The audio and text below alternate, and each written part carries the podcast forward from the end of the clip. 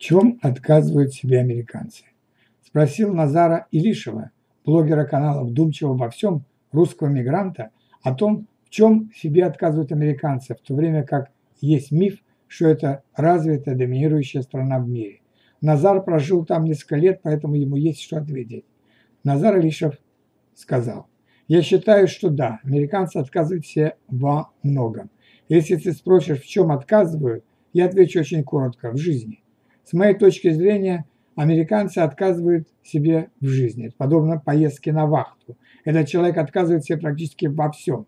В путешествиях, допустим, рыбалка, выходные, шашлык – всего этого там нет. Про путешествия вообще отдельная тема. Посмотрите, по всему миру есть места, где даже меню печатают на русском языке. Русские много путешествуют.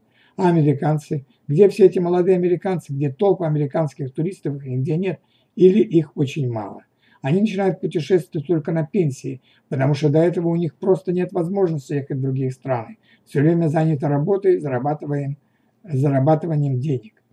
А некоторые русские видят европейских, американских бабушек и дедушек э, в разных странах мира и начинают повторять одно и то же. Посмотрите, у них даже пенсионеры путешествуют, потому что у них почти что только пенсионеры и могут путешествовать.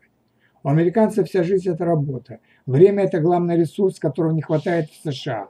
Нет времени ни на что, все занимает рабочая деятельность. Нет времени ни на друзей, ни на родственников, ни на престарелых родителей. Как-то во Флориде подошел к мужчине, рыбаку. Он просто стоял и рыбачил. Я в это время гулял с камерой, записывал ролик на свой канал. Вижу его, думаю, подойду, побеседую, а то он стоит и скучает. Побеседовали минут пять, пообщались. Он в это время ловил рыбу ничего не делал. Я сразу подумал, вот же здорово, бывают же нормальные люди, стоит рыбачить. Но через пять минут, когда я начал уходить, говорят, спасибо вам за беседу, он меня остановил. С вас 10 долларов. Я засмеялся сначала, подумал, что он шутит. Какое чувство юмора. Оказалось, не шутит. Серьезно? 10 долларов? Серьезно. Я поискал в карманах, нашел 6 долларов, отдал ему. Он взял, сказав, до следующей встречи, друг.